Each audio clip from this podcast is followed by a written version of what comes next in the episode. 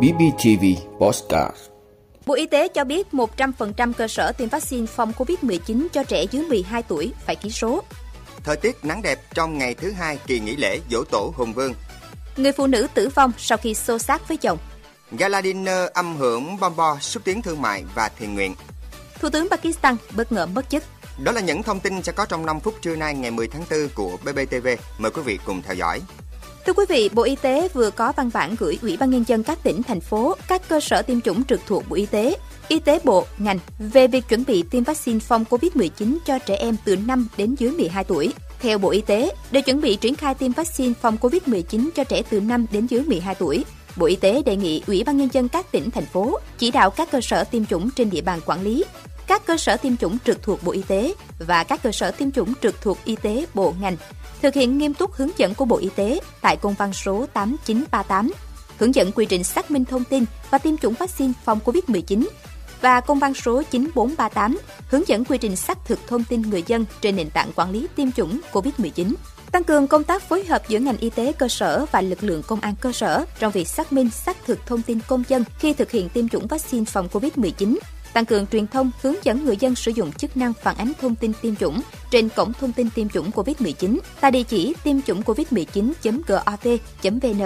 Trong trường hợp sai sót thông tin tiêm chủng vaccine phòng covid mười chín liên quan đến việc cấp hộ chiếu vaccine, trả lời báo chí mới đây, ông Nguyễn Trường Nam, Phó Cục trưởng Cục Công nghệ Thông tin Bộ Y tế cho biết trong thời gian tới, các cơ sở tiêm chủng sẽ tiến hành tiêm vaccine phòng covid mười chín cho trẻ từ năm đến dưới mười hai tuổi. Tất cả những mũi tiêm mới này, các cơ sở tiêm chủng phải cập nhật mã định danh để kết nối, xác thực, chia sẻ với cơ sở dữ liệu quốc gia về dân cư. Đồng thời, các cơ sở tiêm chủng phải thực hiện ký số ngay trong ngày để cập nhật lên hệ thống. Cục Y tế Dự phòng tiến hành ký số tập trung để cấp hộ chiếu vaccine. Trẻ từ năm đến dưới mười hai tuổi cũng sẽ được cấp hộ chiếu vaccine như đối tượng tiêm chủng vaccine phòng covid mười chín khác. Thưa quý vị, theo Trung tâm Dự báo Khí tượng Thủy văn Quốc gia, hôm nay ngày mười tháng tư, ngày thứ hai của kỳ nghỉ lễ Giỗ Tổ Hùng Vương, thời tiết trên cả nước khá ổn định, ngày nắng. Trong đó, khu vực Bắc Bộ và Bắc Trung Bộ sáng sớm có sương mù vài nơi, đêm và sáng se lạnh. Từ ngày mười đến ngày mười một tháng tư, tại tỉnh Phú Thọ là nơi diễn ra lễ hội Đền Hùng. Thời tiết nắng đẹp, đêm không mưa, sáng sớm sương mù nhẹ, nhiệt độ dao động từ hai mươi đến ba mươi độ C. Khu vực Trung và Nam Trung Bộ đến Tây Nguyên, Nam Bộ, ngày nắng, chiều tối và đêm mưa rào và dông vài nơi. Trong mưa dông nguy cơ xảy ra lốc sét, mưa đá và gió giật mạnh. Thưa quý vị, ngày mười tháng tư, Công an tỉnh Bình Phước phối hợp Công an huyện Bù Gia Mập đã hoàn tất khám nghiệm hiện trường, khám nghiệm tử thi, điều tra làm rõ cái chết của bà Lê Thị Trà, bốn mươi sáu tuổi, ngụ thôn năm, xã Đa Kia, huyện Bù Gia Mập. Theo thông tin ban đầu, vào khoảng mười chín giờ ngày tám tháng tư, sau khi đi nhậu về, ông Phạm Chí Hoạt, bốn mươi chín tuổi, chồng bà Trà, xảy ra mâu thuẫn, dẫn đến đánh nhau với vợ. Trong lúc giằng co, ông Hoạt dùng tay tát và đấm nhiều lần vào mặt bà Trà. Sau đó, ông Hoạt tiếp tục bỏ đi nhậu tiếp. Đến khoảng hai mươi hai giờ cùng ngày, ông Hoạt về nhà thì phát hiện bà Trà bị ói nên lau dọn cho vợ rồi sang phòng khác ngủ với con. Đến năm giờ sáng hôm sau ngày chín tháng tư, ông Hoạt sang phòng vợ kiểm tra thì phát hiện bà Trà đã tử vong từ lúc nào không biết. Vụ việc đang được cơ quan chức năng tiếp tục điều tra làm rõ. Thưa quý vị, chiều tối qua ngày chín tháng tư tại khách sạn Bombo, thành phố Đồng Xoài đã diễn ra sự kiện Gala Dinner âm hưởng Bombo với sự tham dự của hơn một trăm doanh nhân, doanh nghiệp trong và ngoài tỉnh, tiếp nối chuỗi xúc tiến thương mại và thiện nguyện với chủ đề Tình đất đỏ miền Đông diễn ra ngày chín và mười tháng tư do Trung tâm Xúc tiến Đầu tư và Du lịch Hội Doanh nghiệp Trẻ Bình Phước phối hợp tổ chức. Chương trình Caravan đã tổ chức hội chợ giao thương cho bạn, cho tôi nhằm giới thiệu các sản phẩm của doanh nghiệp sản xuất, phân phối tại thị trường trong nước, nước ngoài tại khách sạn Bombo.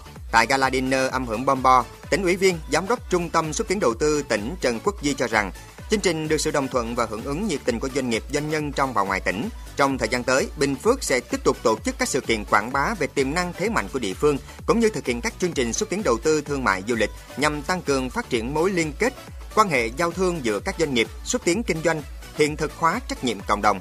Dịp này, đồn biên phòng Lộc Thiện đóng trên địa bàn huyện Lộc Ninh được hỗ trợ hệ thống lọc nước uống cho cán bộ chiến sĩ trị giá hai mươi lăm triệu đồng.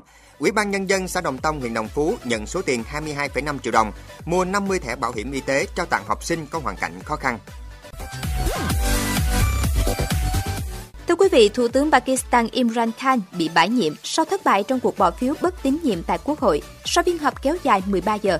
Quốc hội Pakistan sẽ họp để bầu ra thủ tướng mới.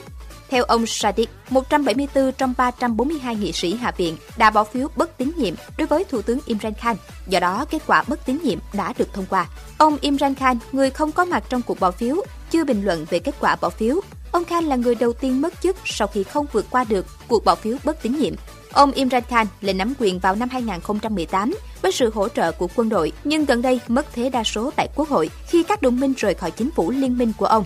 Các nhà phân tích cho biết có một số dấu hiệu cho thấy ông Khan cũng đã mất đi sự ủng hộ của quân đội. Các đảng đối lập cho rằng ông Imran Khan thất bại trong việc vực dậy nền kinh tế bị tàn phá bởi đại dịch covid mười chín, cũng như thực hiện cam kết đưa Pakistan trở thành một quốc gia thịnh vượng, không tham nhũng và được tôn trọng trên trường quốc tế.